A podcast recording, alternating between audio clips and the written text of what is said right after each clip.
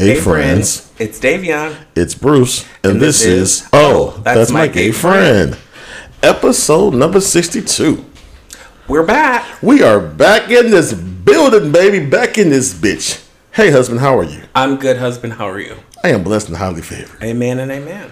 Welcome, friends, to another wonderful episode of Oh, That's My Gay Friend, brought to you by Italy, because that's where the fuck we've been for three weeks. Well, Well, not really. but um, that is a big reason as to why you have not heard from us in the past few weeks because we needed to take a little vacay, a little siesta. needed a break. Listen, it's needed. It was much time needed away to regroup, to come back to oneself, anew, renew, refresh, and all of the things. And that is definitely what we are ready to connect back with you guys. Thanks for tapping back in and get to Right. these hot topics that Let's have been hot, but low key not really. It's been it's been relatively been slow. It's been mild. This they they've been itchy, just like these damn mosquito bites on our bodies because we're fucking itching and scratching Yeah. because we've been eating up. But before we get into that, friend, you know what time it is. Go ahead and gather your cocktail, and as you select your libation, we'll tell you our libation selection for tonight, and talk about our fabulous fucking trips and our week. So, husband, what are you sipping on tonight? I am sipping on some bubbly, a beautiful flute of Moet. Come on now, a little champ champ. A little champ champ. Shout out to our besties, Kamara. Provided, uh, sponsored by her. Birthday, birthday champagne. Yes, I'm just now getting to it. Nice. What about you? I am having the classic, a Coke and rum. Bacardi go. Gold. Listen, that's been my drink for a while and it hasn't done me wrong yet. So let's raise these glasses. Here we go. Clink, clink, clink, clink, clink, clink. For, Clink. for show. Mm hmm. Oh, that's delightful. It feels like home, Yeah, which is where we are. and we were away from it for a while. So, husband, how how's your week? But let's also get to the shit. So, how was your week being? I know. I mean, my week fucking paled in comparison to being in Italy, so I'll just blow past that really quick. The week was fine. Worked. Um, that was it. How was your week? This is actually my first week back to work after being gone for three weeks.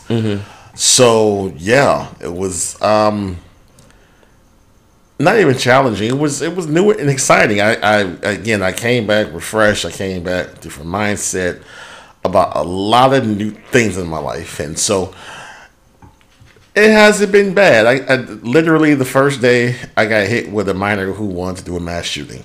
So that's so that's fun for me. It's like, oh, back to work. Here we go. So you know, that's all. Um, but yeah. So, you think they're ready for the situation? Let's tell them how it was. Let's just get to it. So, friends, we took a trip to Italy. So, I was going to Italy already because I was going on a gay cruise.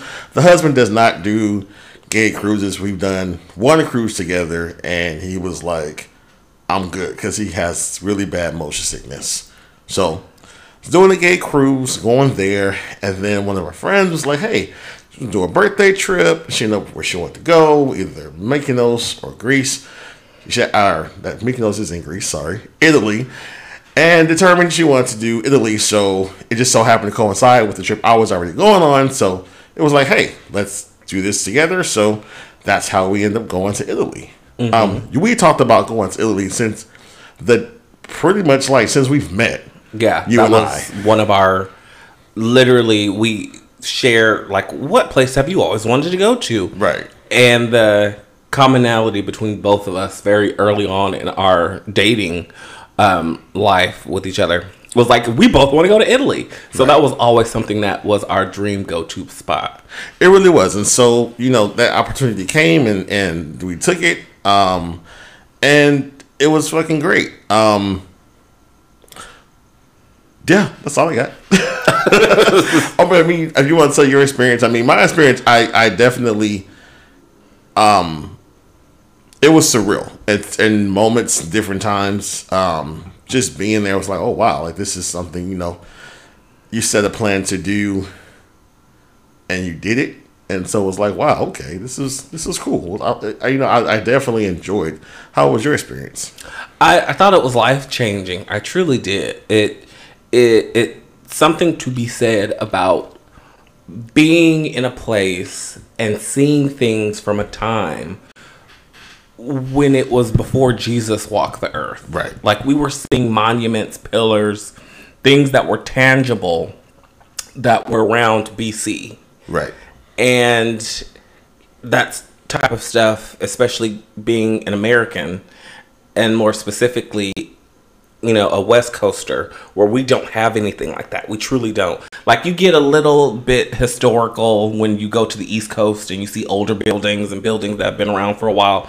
But here in Los Angeles, we literally have none of that. Um, I think the oldest thing is like 60 years old, you know, big whoop. But there you see things, you can touch and walk on things that have been around for hundreds and hundreds and hundreds of years. It, it thousands, yeah. It, yeah, it truly is. It, it's hard to explain. It's more of a feeling. Um, that I, I recommend everyone if you could go doesn't have to necessarily be Italy but any place historic with you know things that are still there that have been around for hundreds or thousands of years i definitely recommend that you do it because it's it's a feeling that you it, i i haven't been able to describe it but it is something that you feel it is and the fact that we were in rome and saw so many great monuments, um, the Colosseum, actually touched the Colosseum. Like to see the ruins and to see that they, like you said, they've been there before Christ was on earth and it's still there and they yeah. preserved it and they built around it, you know, whereas let's say America would have just knocked shit down and kept it moving. Put up know? condos. Yeah. Exactly. But just to see how they lived, I even explored to see like where the locals live and being there and, and just seeing the simplicity of their life and everything. So that was really, it was a really really fun, um, an experience and a wonderful experience of a trip to the many things that we we did. We we so it was four of us that went together. Mm-hmm. Um, we went to Florence after Rome. That was an experience in itself. I feel for me, I personally love Rome more than you know. Florence. I lean more towards Rome. Yeah, yeah. I I feel like Rome is just so much bigger. Like, not only are the buildings bigger, and there's more. You know, one of the wonders of the world is there. Right. And for me, Florence is beautiful. Don't get me wrong; both places are absolutely stunning. But I feel like Florence is more of like the Beverly Hills of Italy and I mean, considering we live near Beverly Hills, I'd rather just go to Beverly Hills. Oh, like the shopping you're talking about, or yeah, like it's it's much more contemporary. Like you walk out of your hotel, five minutes, you're literally in front of Miu Miu, Pucci, Gucci, Louis Vuitton. Like yeah. it, it literally is the the Rodeo Drive of yeah, definitely had that time. Italy. I felt like for me, Florence was a more old school feel. Like it gave you more authenticity. Uh, clearly, as we, you know, one of the the residents that we stayed in didn't have. They had their own Euro plugs, right? So we had to like buy converters and shit like that compared mm-hmm. to your Rome. Like they had, you know, um, they had the, they some they had some American plugs or or whatnot here and there, but I just for me, Rome gave me life. There was so much activity going on. Like on a regular fucking Tuesday night, they're at the square just having dinner, and it's like massive people out in the street. And the thing that I loved about it though, it was locals. Yes. It was locals yes. that was out and about. It's like when you go like here in LA, I, I keep comparing because this is where I, I, was born and raised. But here in LA, when you go to like Hollywood and Highland, you see nothing but fucking tourists. Right. Like people that live here avoid certain congregating yeah. and going to certain areas. And it's the exact opposite in Italy when we went to the Coliseum, it was people out there on dates, like just chilling, chilling, locals, just eating gelato, which also is a your, thing. That was, that was uh, gelato a day, pistachio baby. except for that one fucking gelato place that burned my fucking arm with that fucking machine. But yeah, the gelato was was a good. I think I had it like once or twice. The, the first one I had was amazing. No, yeah, you like had it twice because blue cheese, blue cheese and blue- dark chocolate. dark chocolate. That shit was fucking amazing. Um, and I don't think you could. You didn't find another gelato place like the first one we had because you were trying to. No, I you were like did- you were on the high. You were on the. Uh, I was chasing at- a fix. were Yeah, I was first- chasing, a that fix. first high. I will say the place that we went to, it was yellow after we saw David in Florence. That place came really close. Okay. Uh, but yeah, either either way, every place was amazing. Like everything, like we haven't even touched the food. We haven't even talked We about didn't the even food. talk about. The, We haven't even talked about the food. the- oh Jesus Christ. So one I was what I was really surprised about was the pricing. It's really inexpensive to eat authentic, really good fucking food in Italy. Like completely inexpensive Mm-hmm. compared to being here. Buca di Beppo or Olive Garden. I'm not, you know, those are You like, compare. it's not compared to. But I'm just saying the price points, or even going to a nice bistro out here or whatever. Like the the price point is like tw- twice compared to what it is there. Yeah, you'll Here. you you will easily pay twenty something dollars just for a bowl of pasta, and that's it. We're not talking about wine. We're not talking about. Sometimes you know they'll throw in a breadstick Yeah. if you're lucky. But that pasta for like fourteen dollars, ten dollars, nine dollars, nine euros. Sorry, um, and it was just fucking amazing. And it was it for you. I know it was you love dente pasta. I love a good little bite. Mm-hmm. back to it. I can do it. It was fine, and, and that was. But there was some places where it was a little soft. I was like, great. This was this is amazing. This was great and cool. Um, it was it was fucking great food. A lot of walking. Uh, we even made pasta in Florence. We went to a pasta making class. That was a lot of fun. It was a lot of fun. To see- And and we made pasta with an egg and flour, all-purpose flour, yeah. an egg and a little water. And You know, one thing for me this trip that was very eye opening. As an American, we're so used to more. More is more, and more equals better, or it equates to a certain type of status. In there, everything was so simplistic. The cars were tiny. The the food, basic ingredients. We ate pasta that literally was just all-purpose flour and one egg, Yep. and it tasted delicious. Like the sauce, it's just like muddled tomatoes and like oregano, like, and it was great. maybe some salt. Yeah, but And, yeah. you know, and like some salt. But you know, here we're so used to fucking black pepper, Lawry's, garlic salt, garlic pepper, paprika. You know, we're putting cilantro on everything. things, right, We're, we're so used to all of the things. Yeah. And uh, that's why we have all of the weight, and you know we have all of the emission problems and all of the smog. It's just there. Everything was so simple, but it was beautiful, and it had double the impact than anything here does with all the really ex- eh, you know the excess and stuff. Yeah. it, it yeah, it was it really makes me want to simplify my life. Absolutely. Seeing that the way they live life, the way they enjoy things, even going to a restaurant, and you know, we normally, I'm being American, we, you know, look for a certain level of um, expectations that we have from Customer from service, customer service from the waitress, the waiters, and there was okay. Take your order. All right, want your wine, and then once your food's brought to you, they leave you the fuck alone. They don't come back and say, "Hey, so how's your food?" They that's it. You don't. You have to find them to chase down the bill, but they they promote conversation. They promote community and things of that sort. And I found myself disconnected, which one I did once I left you guys. Um, even there, I was still not on my phone as much because I wanted to just vacate from all type of social media on my phone. But on the cruise, I really didn't have my phone. I mean, I, I obviously you and I communicated like once a day. Hey, good night, love you, and that was it. But I wasn't on my phone, so um, that's another wonderful um, situation I loved about being on vacation for three weeks. is Just disconnecting from everything, you know. Mm-hmm. So, but itself, Italy, um, the walking, just to seeing the monuments, like like you said, it's a feeling, and and it. I think we're doing our listeners a disservice coming back. Like, you know, I've been back a week. Um, trying to recap it for them, but we can't really. It's a feeling. It's a and that's feeling. why I It's haven't really. feeling. People ask me how was Italy, Italy, and I'm like, I, I, I didn't. I purposely didn't share things on social media because Mm. I wanted this for myself. I don't want to share with no one. I just want this for me. Like I had so many moments of clarity. I had moments of just like experience in life and just new things. And something also again I wanted to.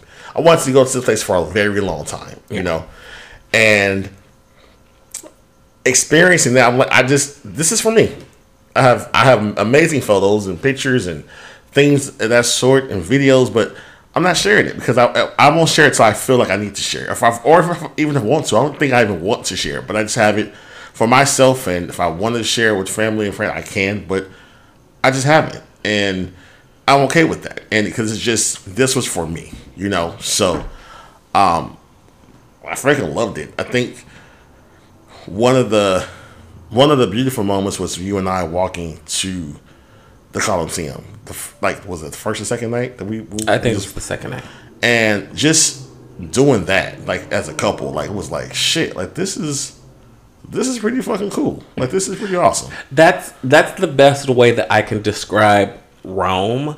That's why if I had to pick, like if you know someone was like, okay, I can only have I have a limited amount of time and I can only go to one place in Italy, why I would suggest Rome over Florence because it's just fucking cool. Like it's just it feels like walking in a history book, like the books that you read and studied in high school. Amer- you know, you uh, just like world history, Right. Like think of that year,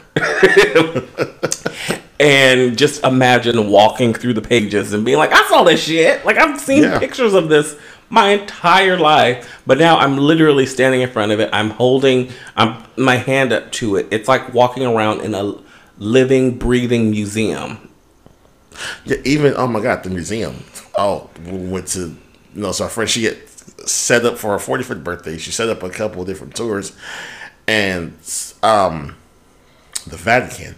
Jesus Christ, literally, No, it was- literally the, it- the the Sistine Chapel, the Si- and they like Literally. the Sistine Chapel. Like going into the Sistine Chapel, I was so once we got to that point to see it, I was in awe. I could have stayed there for like four hours. yeah, literally, I literally, yeah. and we, we, you and I discussed about the different stories and seeing it. Like it's an experience. It's, it's embedded in my mind. I can see it right now. Close Yes, my eyes. very vivid. very vivid. Gold everywhere. It's just like, oh my god, like Yeah, like you said, you you relive in history, and I'm kind of a history buff in a way. Um, I'm, I'm a secret history buff, and just seeing certain things was just like, wow, like this is fucking, like this is fucking crazy and Yeah. awesome and cool at the same time. yeah. It's just, it's just fucking cool. Yeah, It um, one of the people on our tour group asked, like, "Is this real gold?" And the tour guide was like, "This is the Vatican, of course. All the gold you see is going to be real, baby." And we saw a lot of it.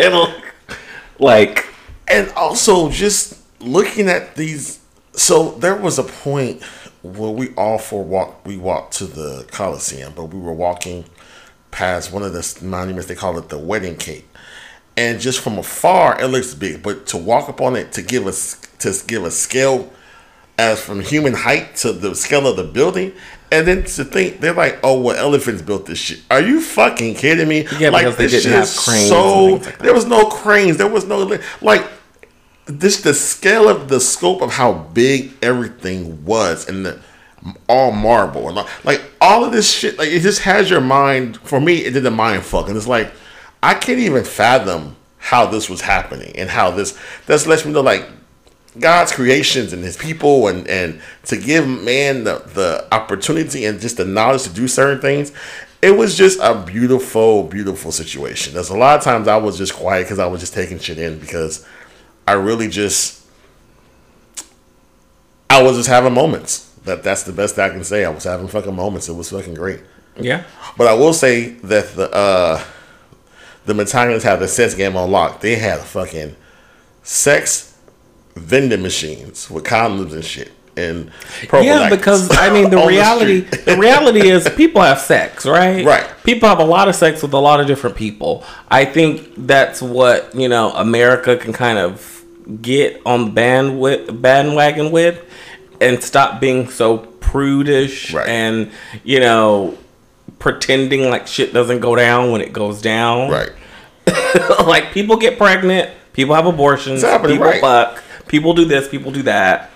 But they were like, listen, we prepared for it. Like, we may not have convenience stores open, but here you have a 24 hour vending machine. There you go, get your all the condoms. prophylaxis that you need for yourself. Get your condoms and have a great night on us. I was like, this is amazing. Like, this is fucking like, but I could get it. It's a, it's a romantic city. And I think there was different parts that you enjoy from Rome, you didn't get from, from Florence and vice versa. Yes. And, because there were know, beautiful parts of Florence. I don't want to. I don't want to come off as if I'm shitting on Florence because Florence is absolutely. I think Florence is more romantic than Rome. So like, if you're a couple, Yeah. and you know, I would I would recommend Florence over Rome. Like if you're going if you're doing a honeymoon or something like that. Um, because Florence is absolutely romantic. Going to Tuscany, Oh yeah, Tuscany was uh, was amazing. That was wine fun, for wine tasting? tasting, and just being out under the Tuscan sun and seeing that. But even hell, I went to Sicily. I went to Naples. Like I seen a lot of a lot of Italy that I didn't think I would see. And Sarah, Sarah, Serenini, some some other fucking place. Um, that was just great and amazing, and the people were just fucking. You know, pe- the people were interesting. I will say that. Um, they were friendly, but they also everyone just like they were minding their own fucking business, and no one was studying on. You know what I'm saying? Um, so yeah, it was it was a good situation. The, it was a good situation, and you know there were some hiccups that happened. Um, you know, but the pros outweighed the con, and I think um, and this is for the cruise port, your cruise portion. no, for the elite, t- the, the, the group of us, um, Okay. because friends they lost, they had their Oh, for three yeah, days. yeah, you know what. I'm saying? Um, which I was, you know, uh, uh, they made it work, and it, it all worked itself out and everything. But no, the cruise, um, my cruise was fucking amazing. Uh, I'll say this because again, I don't want to talk too much because again, it's, I feel like these moments were for me, um, especially for that. That was Oh, you don't really, have to talk about it. No, no, I'm not gonna talk. No, I'll share. You're No, talking about not talking about it. No, Got no, it. right.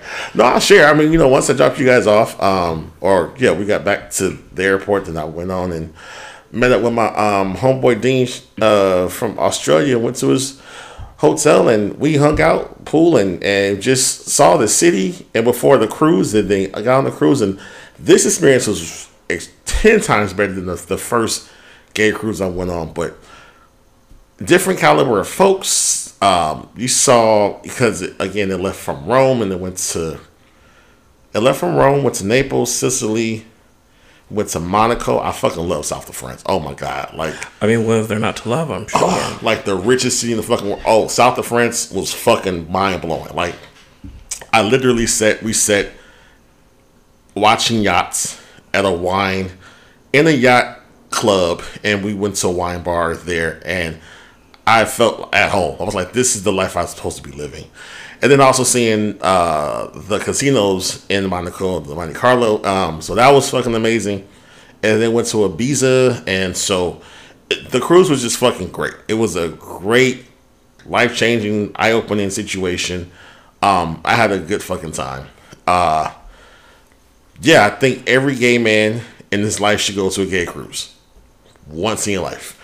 Um, because it's just a, it's a it's a it's a level of freedom, a level of self confidence that just comes with that. Just being around your own and not having to be apologetic about shit and just be your fucking self or be whoever you want to be for that week or people were doing it. Just there's just a there's a camaraderie that happens with that in the community. So, um, yeah, it was fucking great.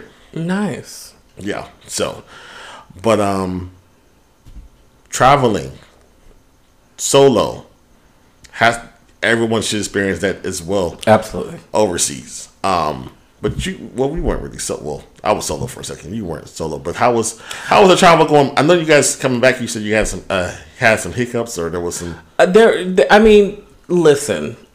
Airports need to do better when it comes to layovers. Like, if you have a layover that is shorter, that is definitely appreciated because I'm not trying to sit and rot at a uh, airport for three hours. Right. But if you have a very short layover that is an hour or less, and for international flights, you have to, you know, get your luggage and recheck your luggage. Now that's time consuming as it is. You're walking through an airport. You have to go back through TSA, which is a fucking nightmare. Yep. And many places. Now I we all of a certain age and a certain success level have TSA pre-check. Right.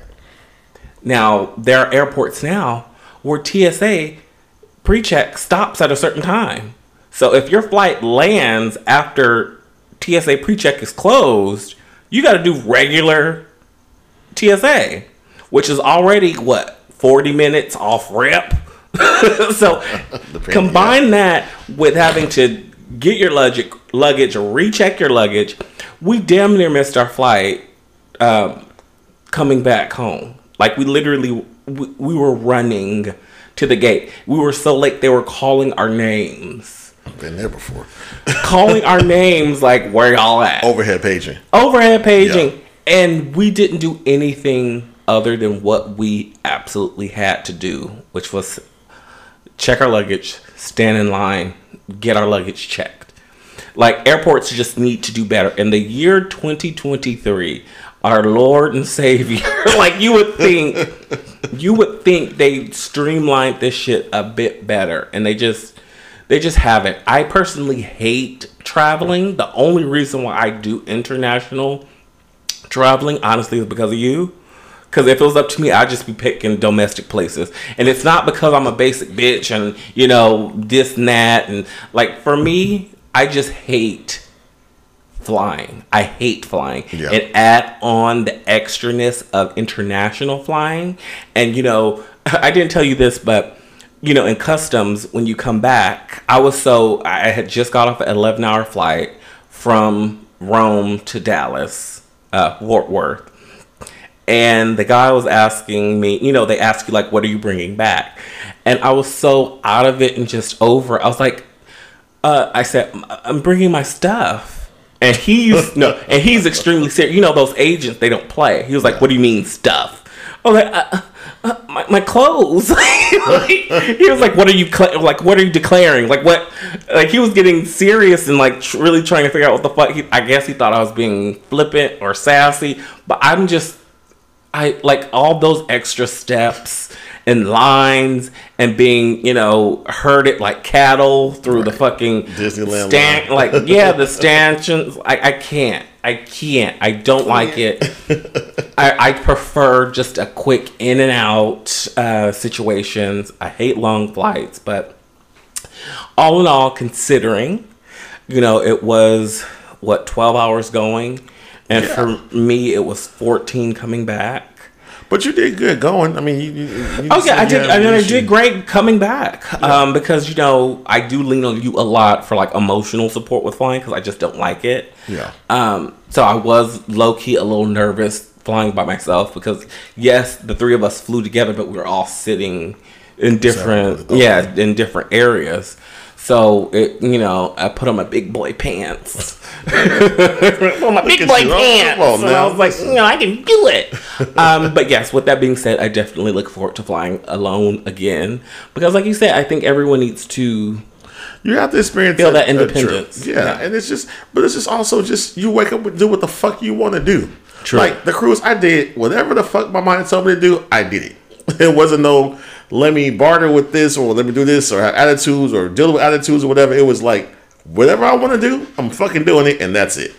Um, and I think we talked about that before. Like when you would do your birthday, you were like, I just whatever I'm gonna do, I'm, Yeah. I'm gonna do. I don't know. I, I don't have an agenda. And that that was the thing for the cruise. I mean, they had you know they have agendas and parties and themes or whatever. But it was like, okay, well, if I want to go to port, and if I want to go with Dean, which I he and I did go to a lot of stuff, but it was like, hey, all right, I want to check this out. He's like, all right, well, let's do that or whatever. I even t- caught the train in Monaco. Like that was fun. That was interesting to um, try to maneuver um, purchasing a ticket in a different language and have use uh, Google Translate to see all that. But that, again, it just it was a nice explore. It was a nice adventure to have. So But we're back in the states. We're back in the states. We're we're back here. We're back in L.A. We are back. I mean, I've been back for a while. I've been back for a while. Yeah, no, I had to take I had to take three weeks. I was and I really low key wanted another week because I came, Oh, I mean, came back understandable. and I was like midday. It was mid during the week on the Wednesday, Thursday, Friday. Of course, you got jet lag, and I didn't think I would have it bad, but it, it wasn't too bad. And then the weekend, and I had shit to do. Like I was either meeting up with friends or something like every day. Yeah. Like I had one day to rest, and then it was just like either family functions or friends, and then back to work on Monday. So it was like I really didn't have time to really relax from that. And I mean, I still have um, on our front bedroom. We got both my suitcase on the bed, just Open. close, yeah, Stuff. close out the shit. I, ain't even, I haven't even unpacked yet because it's just I haven't had the time to to do that. Mm-hmm. But um, speaking of fucking the packing, fucking. I told you my wheel fell off on the second part of. So friends out there, Yeah, like you got to first get- picture yeah, they don't know. up. We first get to fucking Rome, right? Have a driver. He, he meets us because, and also because our friends didn't have their luggage, so we like an hour to two, like in the airport, still trying to figure that out. Realized their luggage was in Los Angeles, still hadn't made it to Rome. So the driver he waited for was great. Very appreciative of him doing that he decides he wants to be helpful and take my personal luggage mm-hmm. and you know just grab that no one else is like all right cool i have my other bag and that's there's cobblestones in fucking Rome, even at the fucking airport. Like there's Yeah, no that's what they do in Italy. gravel. It's just fucking cobblestone. So he's dragging my shit, and it's a four wheel, you know, situation, and it's a nice piece of luggage. And next thing I know, one of the wheels, because he was dragging his shit, and it was Because so heavy, he he leaned it he leaned was it on- driving, on like it was an old school two yeah, wheeler. and broke one of the fucking wheels. Yeah, that's too much weight on just Yeah, two I was wheels. like, what the fuck? So I went through emotion. I tipped him appropriately because he fucked up my luggage. Um, cut to we need to. I need to buy another piece of luggage because I can't go with through emotion to Florence, yes. to Florence and also continue on to the cruise. So we find a shop. I, I, I buy a piece of, luggage, get that, boom, great. Get on the cruise, they bring the shit to the room. These niggas fuck up two of my fucking wheels on the fucking on this new piece of luggage I just brought from a vendor off the. sh- I'm like, are you kidding me? So then, as I'm leaving, the cruise is over, coming back. They have my luggage. I get I, my, at the airport. Literally my luggage comes out of the charter bus. The driver's trying to help me. My shit falls. Boom. And there goes one fucking wheel. I'm like are you fucking kidding me? Now this wasn't no you know wasn't no away luggage. If it was away i would i would send the shit to the company and get my new piece of luggage for free. Yeah. but um, yeah. So just all that to say, my carry on was away. I, I'm gonna purchase some away luggage, the bigger uh, pieces, because I I can't I can't. Yeah, because I mean, it, don't you get a can't. warranty with them or Yeah, at wait, least some type away of- is the yeah the way they're not sponsoring this podcast, but away is so fucking well fucking made, and again, if something breaks, they'll literally re- replace your shit. Like it's not a problem. So lesson learned. Just I'm just investing in bigger pieces of, of from away. So, but yeah, that wraps up uh the Italy. I think we touched everything you want to talk about. Yeah, I feel touched. Uh, We can. Italy, uh, Italy was great. Uh, before we before we move on, just one last question: Did it exceed your expectations? It did because I even smoked a cigarette. It, Italy. did. That's so random. because I, we were at, we were sitting. It was you and I. We're sitting at dinner, and we're in the square, and I think the girls had either we said goodbye for them for the night. I don't know how we were. No, together, we. I, this was the night where we did our separate things Okay. because this was like a date night for us, and I remember it was a couple next to us that was having like a date too. And I think one of them, it was the Asian woman and the Italian right, guy. right, right, right, right. I'm saying yeah. So yeah, I think the girls uh, they were they didn't have this stuff, so it was still kind of over some shit. And so um yeah, we had a date night and. Just being there, just being around the ambiance of everything, I was like, shit. And I thought, I thought it was a pre-roll at first.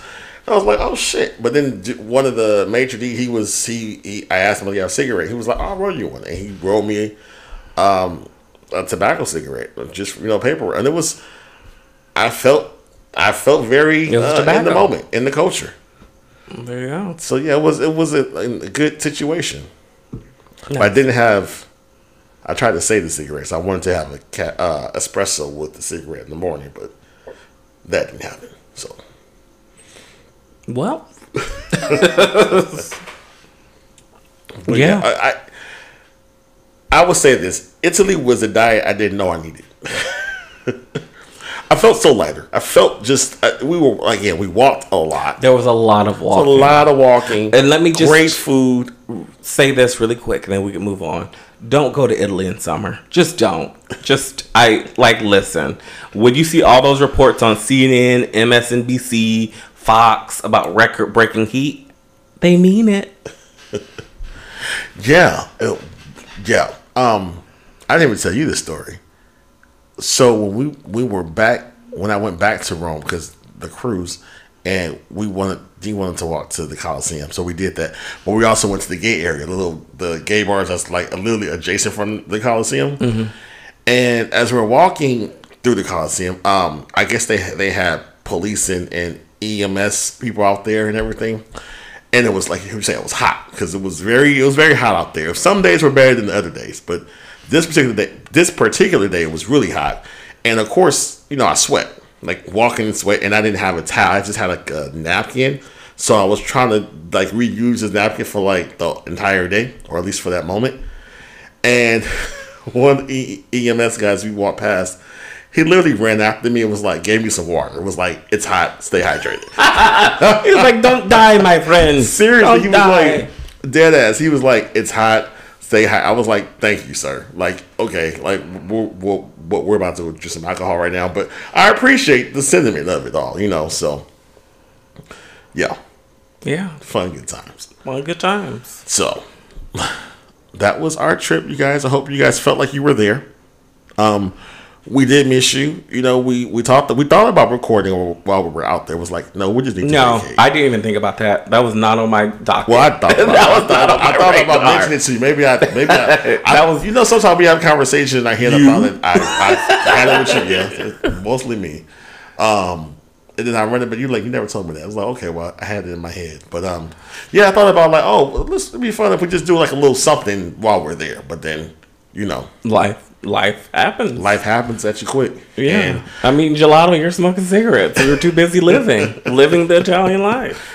right. So, but there was shit that was going on here in America. But was it really?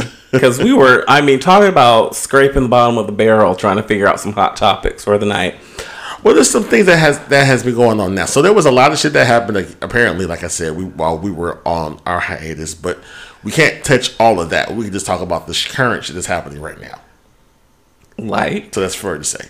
So like today, um, our president Joe Biden, his son is the actual first child of a sitting president who has been indicted on federal charges for gun charges because he is a complete fool and for 40 was it 45 days he had a gun um illegally in his possession and so now all the republicans are trying to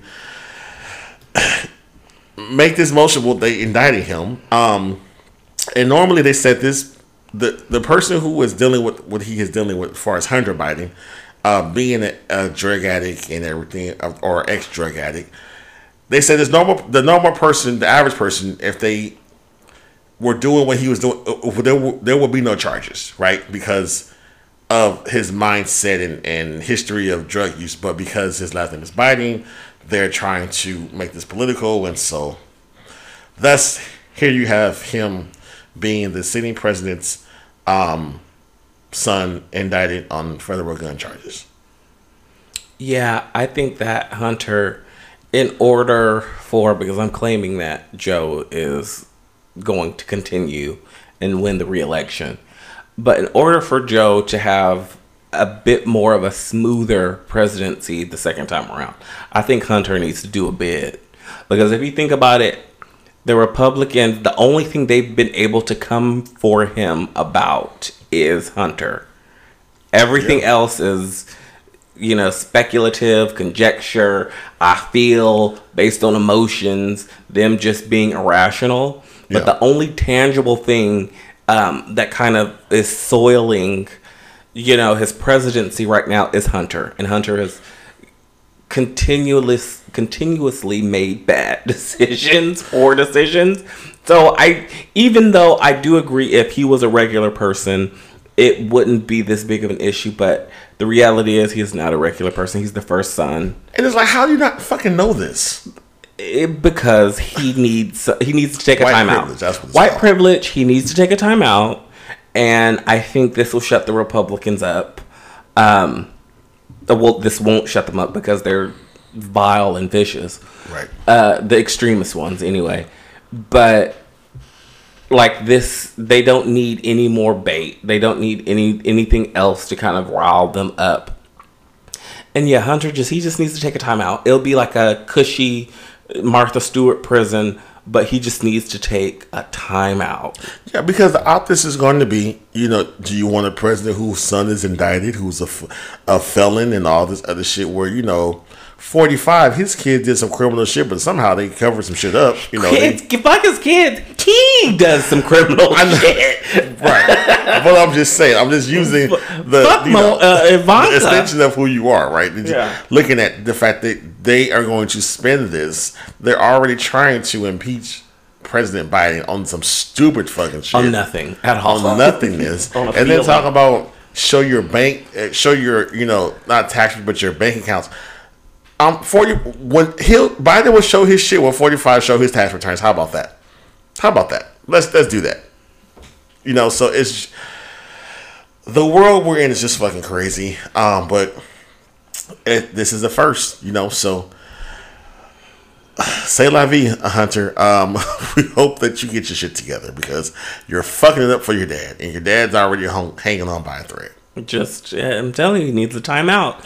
Um, but speaking of timeouts and time in general, this next topic, Listen, uh, our boy is running out of time. he because one of his children turned 18 today. So, Britney Spears' ex-husband uh, Kevin Federline is requesting more money, um, as he currently receives forty thousand dollars per month in childcare. Their oldest son has turned 18 today, so that now forty thousand is turned into twenty thousand, Ouch. and that girl can't live off of that. Uh, however, however, will he survive? However, and he's in Hawaii, living there. And um, shout out to the people in Hawaii. We are still thinking about you. Thoughts and prayers to Maui. Maui. Um, but yeah, uh, it was funny. Actually, my mother called me with the story to, to provide the information for hot topics for the podcast. But um, she's like, however, so he survives. Like, get a job. Like, you're absolutely right. He should, but you know, he's the sole parent of. He is the of the two children. He they primarily live with him. Yeah. So you know, I don't, I don't see a part, I don't see a problem with him receiving the, the child support. I don't. If he is the primary parent, Yes. and Britney Is is Britney Britney. Spears, and she has the money, yeah. that's fine. Absolutely. But now, I'm sorry, so you need to adjust your life because you have another son that's going to turn 18 in another a year and a half. Then what the fuck you gonna do? I think that's the most important part is just adjust your life. Like, let's be realistic.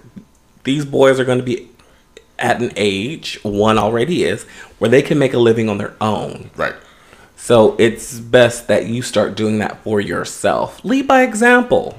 And literally, they probably have a living. Tr- they have a trust that they probably, you know, I'm just speculating. I hope they have a trust that they can maybe touch at 25. You know, she has lawyers or people around her who are smart because they're gonna get her money. Like when she's dead and gone, like Yeah. obviously the kids would get her assets, right?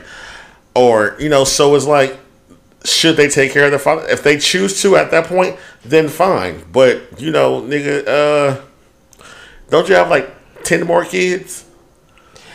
like and that's where the problem arises. where know what I'm it's like, saying? I seriously doubt this forty thousand dollars went specifically on those two boys, especially when he's Oh, I living. highly doubt that. Especially when he's living in paradise and not working at all. So, yeah, I don't sympathize. I don't feel bad, and I would love to see how this turns out. Yeah, I, I I just think that you know I don't know if he had the dick of gold or what. because you know Shar has you know two kids with him, and then he has the two with Britney, and then his new wife or ex I didn't know he like, had has- a new. I didn't Yeah, know he, he, has kids, with after.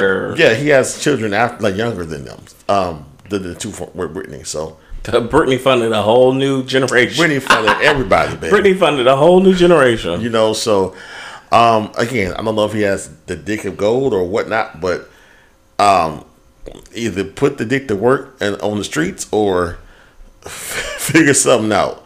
Dance Dance Revolution, like I don't know what you need to do, Kevin, but you need to do something because your money bag is about to leave you, boo. Yeah, I hope he has a backup plan. So, but yeah, backup plan. And this next broad needs to have a backup plan because she got fired. So Erica Mena from Love and Hip Hop, I don't know what city. This I think they all York. It's just, melted it's just one, one. thing now. Yeah, Yeah. After COVID, it's so funny. Downsizing. Yeah. Well, downsizing, but also life got real, right? Because we we were fran- we were we were part of the franchise of Love and Hip Hop of Atlanta. We loved Love and Hip Hop. and Then they brought Miami, but when COVID happened, of course they shut down production. They had to stop, and I think now because you know we, we're back to doing you know bullshit and life is is now existing you know uh, post COVID. I think they merged all the franchises together. They even did like what a Love and Hip Hop uh, family reunion where they brought the different franchises all together to do some shit. They brought the big names, you know, Safaree, um, Erica, Spice, um, Mimi, Stevie J, like all of them together. But the story is right now, Erica Mena called Spice, who Spice is a um what is she? She's not a reggaeton artist, but she is I I want to say or maybe a reggae artist. You know, I don't listen to Spice's music, but she has a big following. She's a major star in the Caribbean sphere of music, um, and I believe it's reggae. Um, and so her and Erica had some type of argument where Erica called her a blue monkey because Spice wears blue hair. But Spice is also a dark skinned woman. Erica is Puerto Rican and Dominican. Has two children with Safaree, who was Jamaican. And so basically, Love and Hip Hop was like, you know what? Nah, that's not going ride, kid, because she made a racist statement towards Spice. And the, of course, the viewers had a, a big response to that. The viewers more like more than likely predominantly the African American people. And so Erica, you know, started to backpedal and put an apology out. But it's like, but you've done this before. You've said nappy headed kids before. You say nigga. Like, and Erica identified as Afro Latina. And this is the conversation. So it might get a little touchy. So people, if you and your feelings about it, we're gonna talk about race. Let's have a conversation because it needs to be had. If you know you're Afro Latina, so that means that you know you're African, you got some parts of black, and we also have the Latin culture of you. Then know that colorism is a thing, racism is a thing, and that they they can co-blend together and be together. And you calling this dark skinned woman a blue monkey, you know it was a racist term, a derogatory term. Like let's not play stupid. And of course, uh, again, Erica said nappy headed kid. She she's said a lot of different shit to a lot of different castmates, and so it's like, when is enough enough? Like you know, you have the benefit of being a lighter skinned woman who, let's say, you because you claim you're Afro Latina, um, so you know what words mean. You know what you did was to cut her and to to put her in a different light. So. How do you feel about um, the colorism and Erica's comments towards Spice? Uh, I see. It's twofold because we in the gay community, we you we've all at least once used the term faggot in a derogatory manner when we're angry or what have you. So I mean, for her to identify as Afro Latina, would I wonder would it be as big of an issue if it was Amara La Negra that said it because she visibly looks like a black woman, but mm-hmm. she identifies as, as Afro Latina as well. So it's like, are we upset because of the way she looks?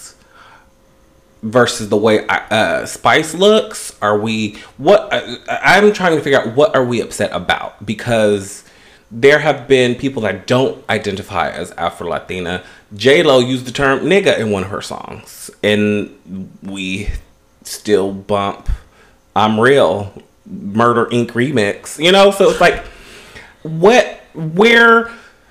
I guess for me, I'm I'm saying this to say I don't know how exactly how I feel about it to be completely honest because it's like we've let and we've let so many get away with so much and we've let others not get away with anything and cancel them so it's like where where are we justifying our picking and choosing of things See, so to answer to your questions or to time, to kind of address it, I feel like, and this is just my opinion, I, but I'm, I'm basing it off of people who I know and and and especially in New York area. And I will say this because I have New York family and, and people that I know where like Puerto Ricans and black is kind of they're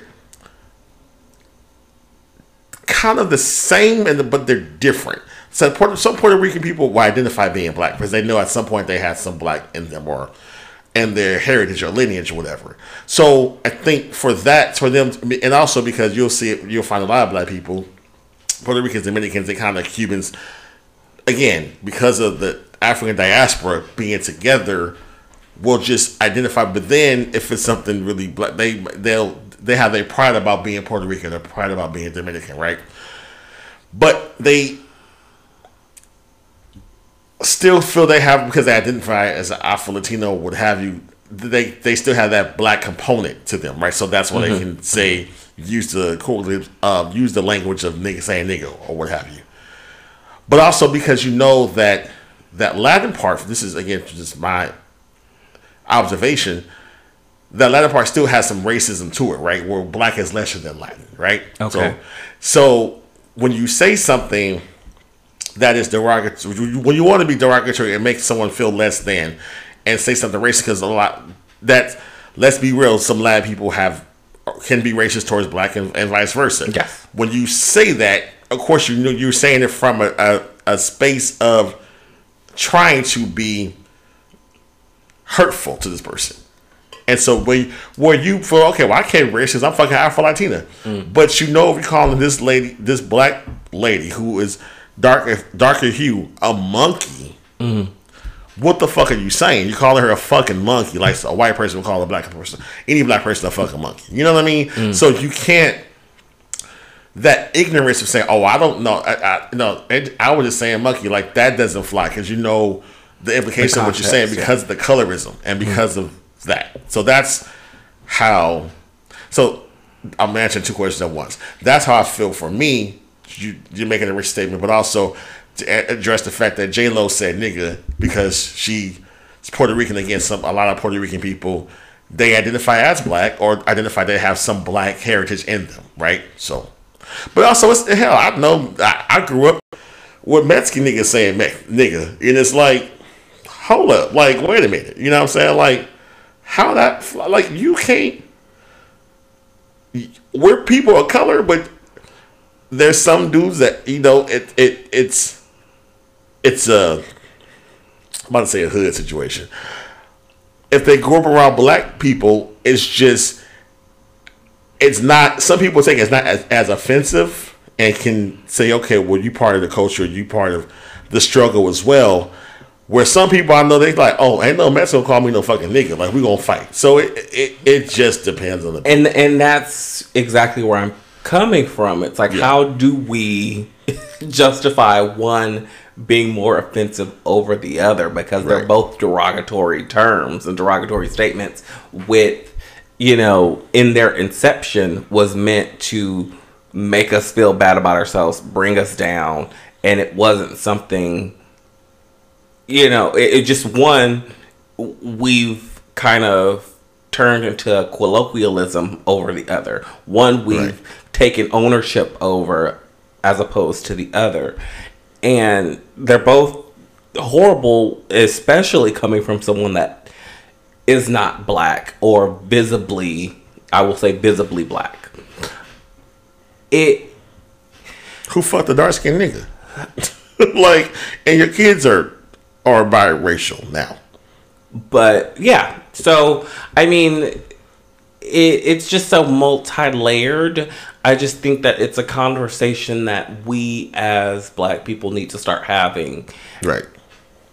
amongst each other about boundaries and what is acceptable and what is not across the board. Not depending on who's down or not, who's invited to the cookout, who sleeps with black people or not, who's got black babies or not. Just like, is this something that we collectively are going to accept? If it is, okay. If it's not, then it needs to be that way across the board, I feel Yeah. regardless of who you know impregnated you regardless of how much black dick you get like it's just regardless of any of the you know dissing and that and you talk um i I'm think not dissing in that. i think that we need to really iron some shit out because truth be told vh1 or mtv or whatever the fuck it's on now It's on VH1 and MTV. they didn't release that statement they didn't fire her until there was backlash Oh, absolutely. But before there was backlash, they chose to air it. like they saw it. This wasn't live. This wasn't some Big Brother shit Yeah, where it was like, "Oh yeah. shit, put the button." No, they edited this in the editing booth and saw this months ago and took weeks to edit it. Yeah. And they probably were like, "Ooh, this scene is juicy." So why would they, knowing that you know this will end up or be, the result will be them firing her? Why would they even air it? Why Why there wasn't they? a black person in the editing bay. That's how. That's But- why they aired it. Okay, so even moving for even moving further, are they are they firing the editor? Are they because realistically, the first But why time would the editor be fired? the first time that they see this show isn't when we see it. Let's just be crystal clear. Mona Right. Scott is not watching this, uh, you know, on Monday nights with the rest of us. Like, oh shit, she said what? Like, so that's not even a, a, a factor. I'm saying that to say all of these people knew, all of these people that are in power that give the okay to send this show to network knew she said what she said, knew it probably wouldn't go over the way that would benefit Erica or Spice. So it's like, why not not air it and suspend her and let her know why they're suspending her so she can try and work on herself to no longer use those statements whether she's mad or not or thinks it's good TV or not. Why still air it to get everyone in an uproar and still fire her anyway? so who are you saying is at fault? Are you saying is Erica at fault, or is the produce, or are the producers at fault for allowing it to air? all of them all of the above because no one made erica say anything that she didn't think was okay to say Right. one erica's dead ass wrong but so are the producers because it's like you're firing her for doing something that she probably thinks was going to be good tv that you guys are probably you know kind of co- coerced her into a place of like all of these villains on these reality shows they're groomed to do that Right, because they think storyline. this is what they need to do to be successful to get another season to you know stay on board all that stuff that they do all the stunts and shows that they pull it's being egged on by these producers because the producers think it's going to be good TV. And the producers probably thought this fight was going to be good TV. So they were like, let's keep it and roll it because this is, you know, fucking love and hip hop where people fight barefoot in the middle of the streets all the time. So no one's going to give a fuck that she used the term monkey until it happened. And they were like, oh, wait, yeah, we need to probably put you know, a kibosh in this. So I think that they are just as culpable as Erica is. Like, don't fire her after the fact. Don't put out a statement after the fact when you are the ones in complete control over what we see from this television show. No, I hear what you're saying, and that's a great argument. But I just I can counter that what you're saying. The fact they have a job to do, they're looking at monetizing something. They know, okay, this is controversy. This is going to bring more light to the show, and and I I honestly don't. I honestly think one, Mona Scott's not clearing everything. She's not. She her name is there, but she's not involved in the day to day and the editing and all that shit. I don't. I highly doubt that, in my opinion. Um. So again, I don't think there was not one black person in the editing bay to see that. So so they just you know or not even thinking about okay, she called her a monkey, not correlating the two about race and this woman because okay, well she's Puerto Rican and Dominican. She called so they're not. They don't understand the scope or the depths of, of what this would look like. I honestly feel that. I feel like if they did, they probably would have did what you said. I mean, can't the same be said about Erica herself? What do you mean? Not knowing how deep that No, because Erica has a pattern of behavior of saying shit like this. Like she has called women who are darker hues than her nappy heads, blah blah blah. Like she's she has a pattern of doing that type of shit. okay. So she's aware because I'm quite, and it's been talked about. So she, I feel she's aware of what she uh, has done and said. So, and what she said was what she felt, and you know, um, it's fucked up, but that's she had that conviction. And if you again, if you if you didn't think it, you wouldn't say it, and that's where you were with it. So, I just don't. I don't know if I can blame the producers again. They have a job that they're doing. I think you know. Again, I don't know if there was a black person in the room for that or what have you, but you know, such is life. But she's fired for at least for one season or suspended or what have you. But she'll probably be back.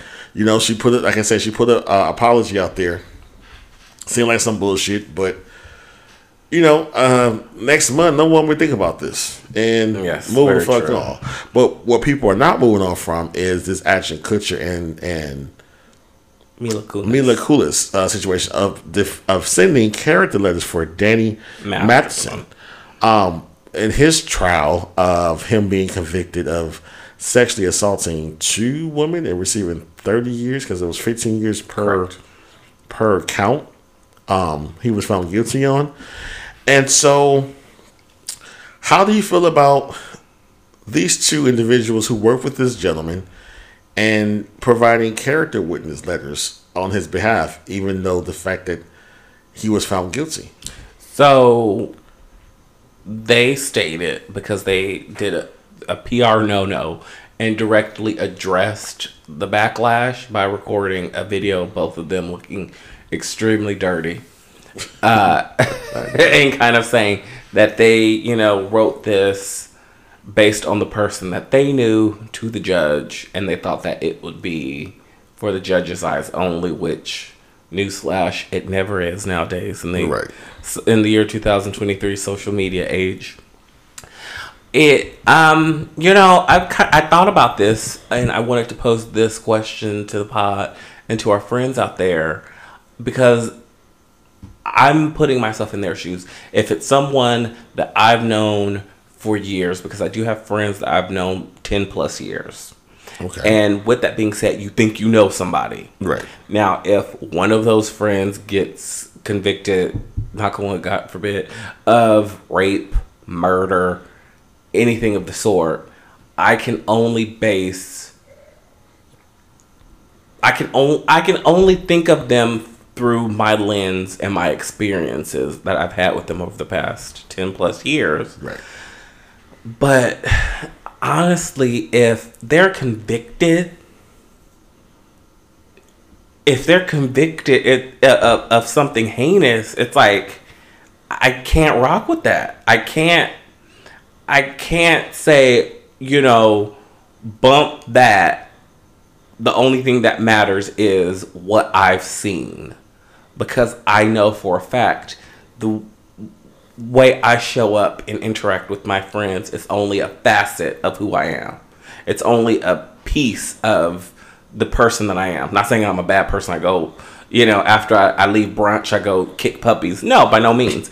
But there is, you know, like I'm introverted. There's things that I like. There's things that I don't like. There's things that, you know, it, it, it's things that there's other parts of me that my friends don't know about or that you know there's hobbies and things that I like to do that they can't speak to. So I don't know. I me personally, I don't think that I would write a character a, a character statement for a friend if they've been guilty of a heinous crime like rape or murder. I just I can't. I, I, I because that to me is negating something that they've been found convicted of and for all intent and purposes have, have done because i mean mm. this isn't like this shit is not up in the air it's you know it's not like a character I couldn't write a character letter for some like a Tory Lanez shit. Like if you're convicted of shooting some bitch in the foot, like I'm not. I don't know. I don't know because I'm really trying to put myself. I'm thinking of the people in my life mm-hmm. because they, you know, Danny was a person in their lives. Right, for 25 For 20 years. yeah, it, it's not just one celebrity for another celebrity. This is someone that they've worked with, they've been friends with. So I'm really trying to put myself in their position and think about my personal circle and it's rough. What what what say you? I think you hit it. You, you, I think you. They wrote it about the person who they knew and the person in their circle, and not about the act that he actually did. So, in this instance, I can understand why they wrote the letter. I can completely understand it, and especially yeah. if you are the the guidance of one, their fa- his family and his attorneys asked any, for any type of support, um, just to show the human side of who he was every person has the ability to do some fucked up shit. Mm-hmm. Okay, like if we if if we had our thoughts monitor um, monitor the police, there would be a lot of people in jail right now, True. right? I tell people all the time, there's nothing wrong with what you're thinking. It's it's about the problem comes when you have an action. You do you do the action of what you had thought about doing. That's the problem, right? So if he has some, I'm, I'm going on this route with me. I'm going so long. I'm going on, on, on a journey if he had thoughts about wanting to rape it or fascinations about certain doing things and drugging and, and, and doing that, there's nothing wrong with fantasizing about that. That might sound fucked up, but that's not, you can't police people's thoughts.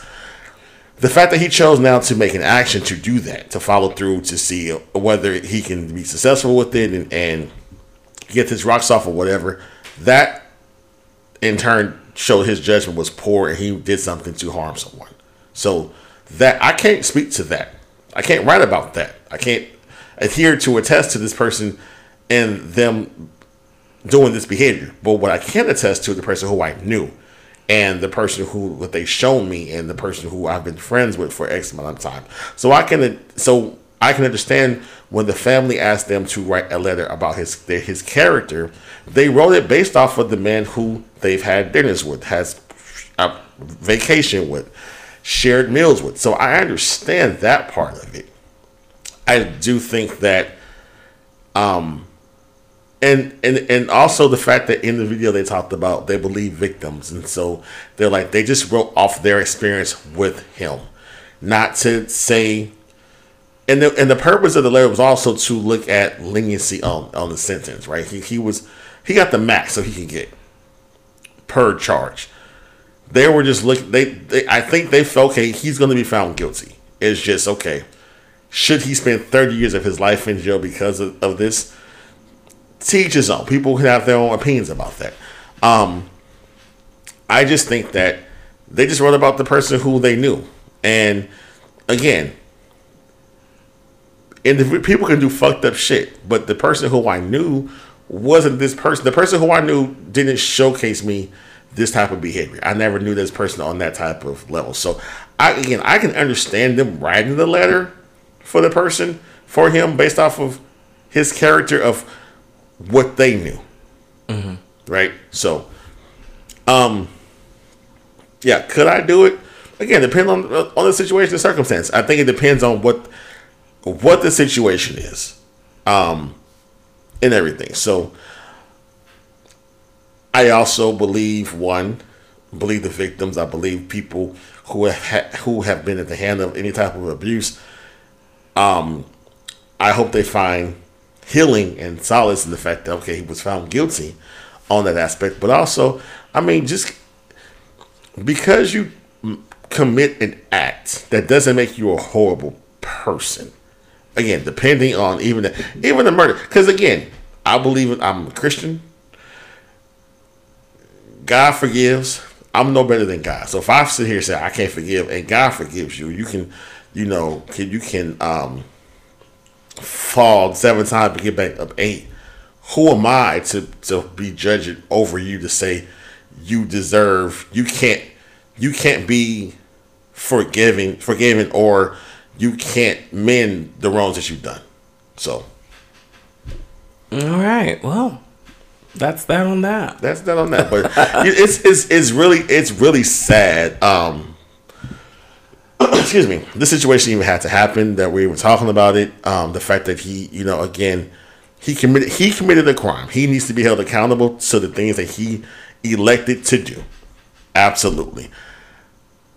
I just think they were doing something for their friend who they knew. Um, and I can't, I can't, I can't fault them. Even like Izzy Azalea, I- Izzy Azalea, Iggy Azalea. yeah, Deborah. You know, she wrote something for Tory Lanez. Hey, I think Tory's a fuck boy. He did some fuck shit. You know, his parents are, riding with him hard. You know what I'm saying? It's like he did. He he chose an action. Does that make him a bad person? He did a bad fucking thing. There's people who, at the core of them, had do good things, but also, you know, you you, you um two things can be true at the same time. But you you're gonna serve. You can't serve two de- You can't. You can't. Was it? You can't serve two two gods. Is that the same? You can't serve two gods. What does that pertain to? It's basically saying you can't. Like you got to pick your, your. You either live good or bad. You can't serve two gods at the same time. So I'm saying that just to say, um, I lost my thought. The, I was trying. I was trying. I, to, I, I had it. Go on the journey with thought- you. It, yeah, it's my thought literally left my mind right now. So, but either way, um, this was this is a situation. They, I feel like they wrote about their friend who they knew, and their friend decided to make a poor decision choice of wanting to rape two young ladies, and it's unfortunate that it happened.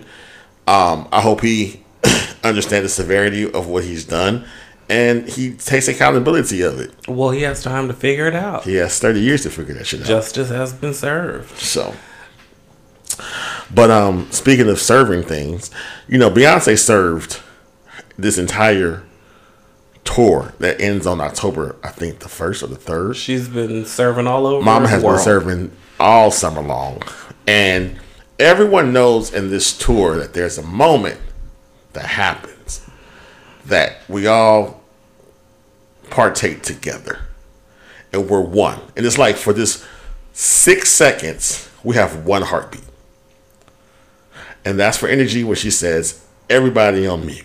It's a challenge. It's a challenge. Everyone knows it. If you don't know it, you're probably under the ground because everyone knows it's challenge. At this point, everyone should know it. Everyone should know.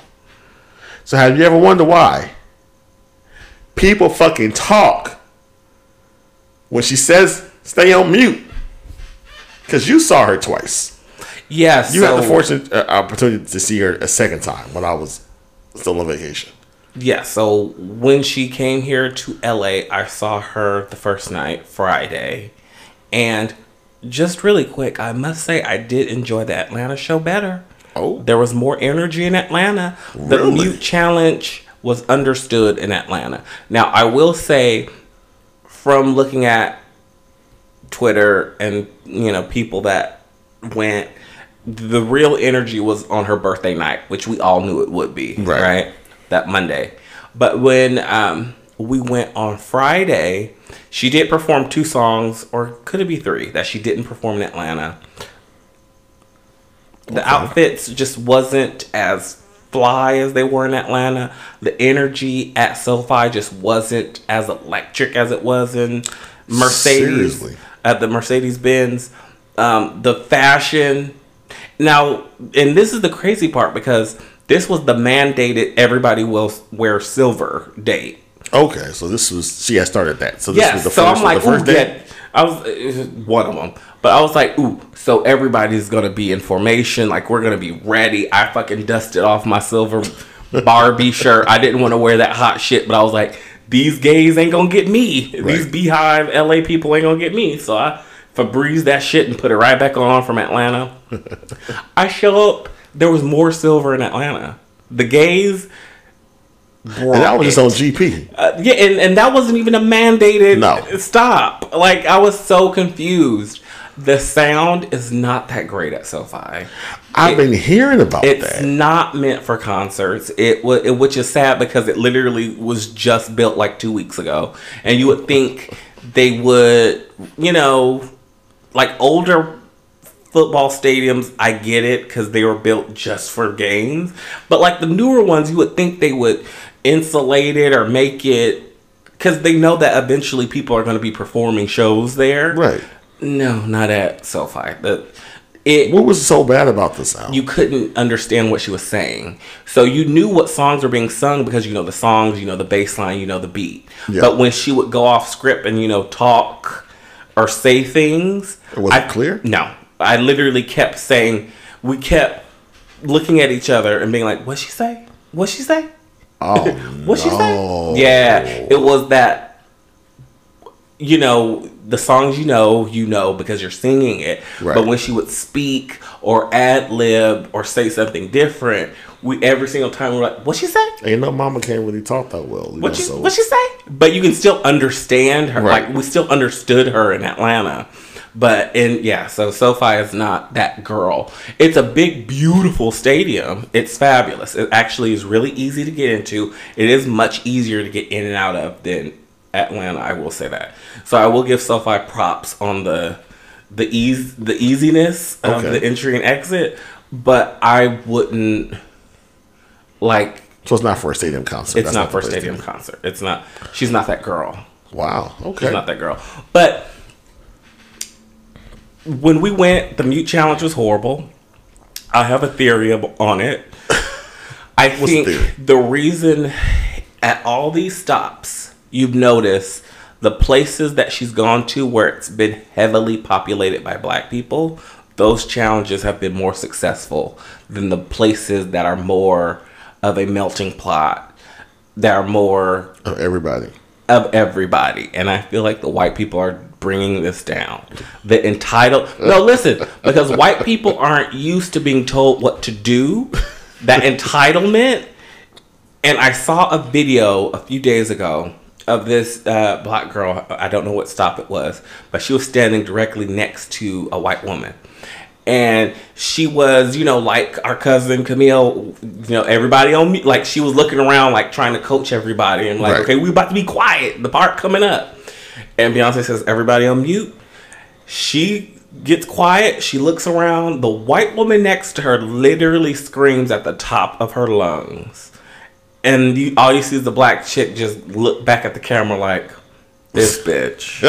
and I think that's what's been happening because LA. I go blame white No, because LA every night. I could speak for the night that I was in attendance. It Yeah. was horrible. So what people are doing is they mute all at once in unison for like the first three seconds. Then they get excited that they've muted, and then they start screaming. Meanwhile, Beyonce's still standing up there like, "Y'all Y'all motherfuckers are supposed to be muting." and and I think LA, you know, act full of actors, models, and cater waiters. They were just so proud of themselves for doing something and being down that they got so excited before they were supposed to say anything, and that happened every single night, including the night of our birthday. Uh, uh, no It's one's so sad. No one's going to outmute Atlanta. Night Oh no, we had that shit on lock. We had that shit on lock, baby. Yeah, I mean, to the so much to the point where she got excited. She did she a little came she was dance. like, she did a little, "Bitch, yeah. She, she- did a little dance and she was smiling. Yeah. Not Yeah. L.A. The bitch Yeah. said, "Let's just get back to the track." she, she literally was like, "Let's just keep going, child." Uh, but yeah, that was um, the Beyonce L.A. concert. That's. Have you ever wondered why people don't fucking follow Now, instructions? if it was John Mayer, people would shut the fuck up. right. they, they know what really would have. Everybody on mute. Yeah, so I, I'm I'm so saddened that that that happened. Um, But it was great. She was still per- the was concert good. was still Good concert, okay. impeccable. I mean, well, shit. We saw the the, the con- Listen, I I said, and you know, like I said, we we her and I fall we fell back in love with each other, and Mama could perform. She's an entertainer. She uh, she is she is that girl. You know, um, and I said, if you go to this if you go to this concert, and you're still like, oh, that was nothing. You were just hating on her to fucking hate her, and you just don't like her. You don't like your life, so you know what I'm saying. Like that's just what. Yeah, yeah, you're just- because the girl put on the motherfucking show. Like Yeah. that, she she did that shit. You know what I'm saying? So. But yeah, her outfits was fucking was fucking grand in, in Atlanta. So I don't know Fabulous. what. And it's funny. I, I even the dancers. I'm like, wow, like because again, there's so many costume changes, and I guess my OCD mind will be like, damn, the dancer because you, you you know you're doing so many things, and when you wear it, and you when you get fitted for costumes and everything. I can say this from dancing world, like you know how certain things feel, and so you have a certain you know look and a certain vibe and a certain pose you do with certain shit. So the fact that they're wearing different outfits, different seasons, like I'm like, how does their mind compute with like still rocking and having that same vibe with this one outfit? Like this one outfit, you may be like, oh, this is my shit. Yeah. But you got something new and like two different. You're like, what the fuck? You know what I'm saying? So it's just, and I don't know how she did because I'm like, that's too many fucking outfit changes, girl. Like keep that shit simple. Janet got the same five outfits. But see, that's she did the a whole world tour in five outfits. That's the thing I love, and I think it's so fabulous and so just pussy. It's just Oh like, no, it's fucking it's it's it's great. It's showing the grandeur of all Yeah, this shit. It's the showing opulence. Yeah, it's showing the opulence. You know, I own everything. So, but it's just again, it's a vibe that comes with certain clothes. You know what I'm saying? You give think about what you wear. Think about your outfit. Think about your oh curious no, I get everything you got, that you you're know saying. I I, get it completely. like how you feel, but you put some, you be like, uh, we don't fuck with this. You know what I'm saying? So I hope they, but yeah, I saw the dancers and they even try to instruct people to say, shut the fuck up, yeah, but they don't listen. So, they don't listen. but you guys are listening, and you know we'll be right back. Uh, we're gonna pay some bills, and we're gonna come back with the reality Reality roundup. roundup, BRB.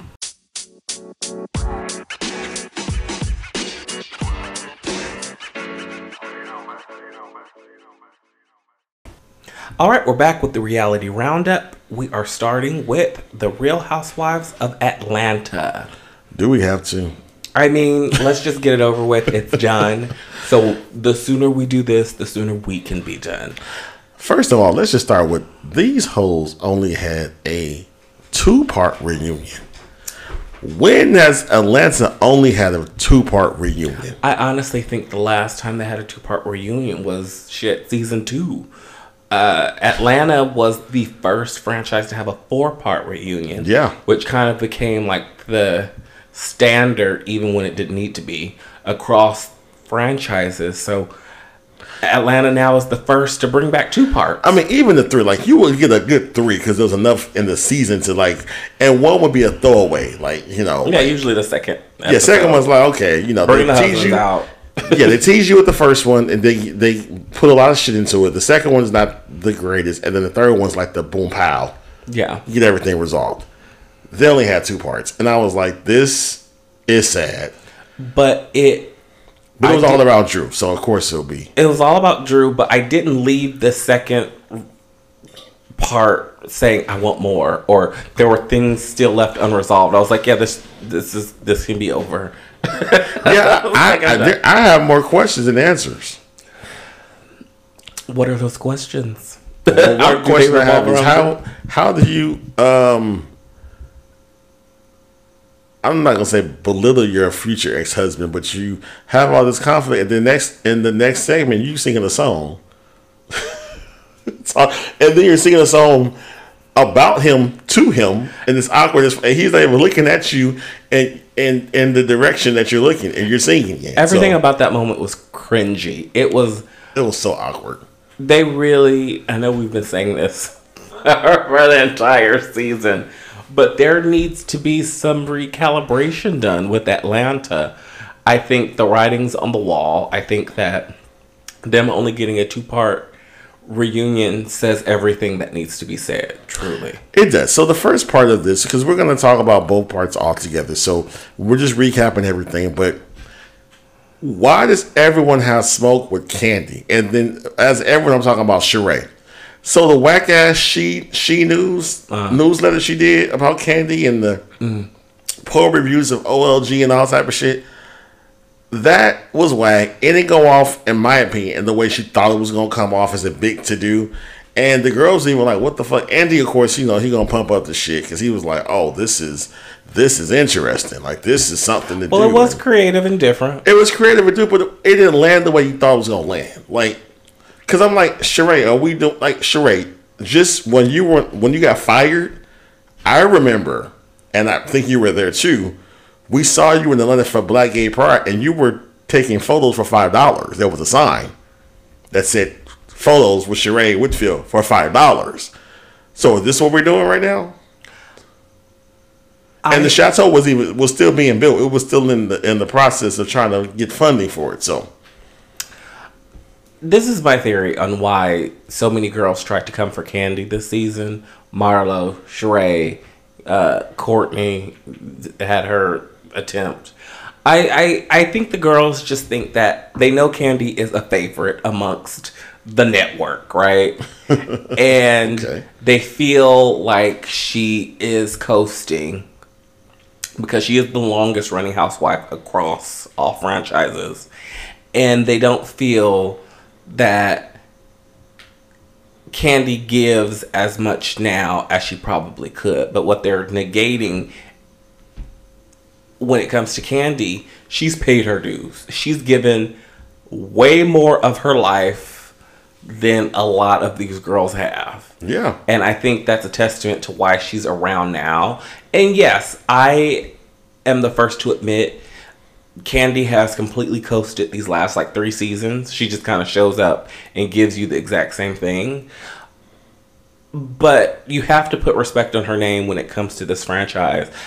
No one has been more transparent in Atlanta than Candy. She has shown you her family dynamic. She's shown you sit downs with her mom that didn't go great. She's shown you sit downs with shit her mom and, and her aunts and like she's just given so much she's given her baby daddy uh, and her daughter and a spouse getting killed and like she's you you my head. she's yes. given you so much of her life of what you want from a housewife key because the key word is housewife it's not hot girl of atlanta right. it literally we want to see her family life we want to see her story we want everything and she's given that in spades and I think that, you know, now all of that is paying off, whereas the other girls are having to because they don't have spouses, they don't have family. Sheree, all her kids are old and moved out. So it's like they're having to create storylines and things and jump through hoops to stay relevant. And they see Candy just kind of showing up, sometimes not even showing up because she's booked doing something else. And I think part. they're just mad at that. And they, you know, want to make her sweat a little bit. And I think that this whole season has suffered because of it. They've been so concerned about bringing down another housewife, they've forgotten to focus on themselves. And I think that is why this is going down. This season in particular for me is going down as the worst season of Atlanta Housewives in the past 15 years. And we've said that before, but it's like that worst season. But this is the worst. This is the worst. And again, she's so unbothered, like you said, and you were in my head as you were talking, saying what you were saying. Ace, like you said, like she's she's done and paid her due. Shit, she wrote a fucking hit song on the show for a bitch you can't sing. Like she's done and showed you who the fuck she is, and relax, because she has multiple things going on. She uses platform to launch so much. She's launched. Let's just name the shit she's fucking launched. A clothing store tab. That was the first situation. A clothing store. A play. Multiple plays. A sex dungeon. Three restaurants. Sex toys. Like, what else could she not? Like, she's done so much that, and all y'all have is probably you got She by Sheree that took you 15 years to make. Yeah. So it, it, it's just it, it, and what also kills me is is I, what I'm saddened by is the friendships. I thought they were better than this. I thought Sheree was better than what she was showcasing, um, and trying to really come for her and, and all this type of thing. So it's just it just it's sad to me to see Sheree having to feel like she needed to take this type of shot at Candy and was like, "You can never." And was like, "Sheree, you've had work, then you look a hot ass mess." You know, I'm I'm happy. I mean, your baby father is still embarrassing you. He had a whole ass grown child come to the seed for your grandchild for y'all grandchild and you had no clue about he had another kid.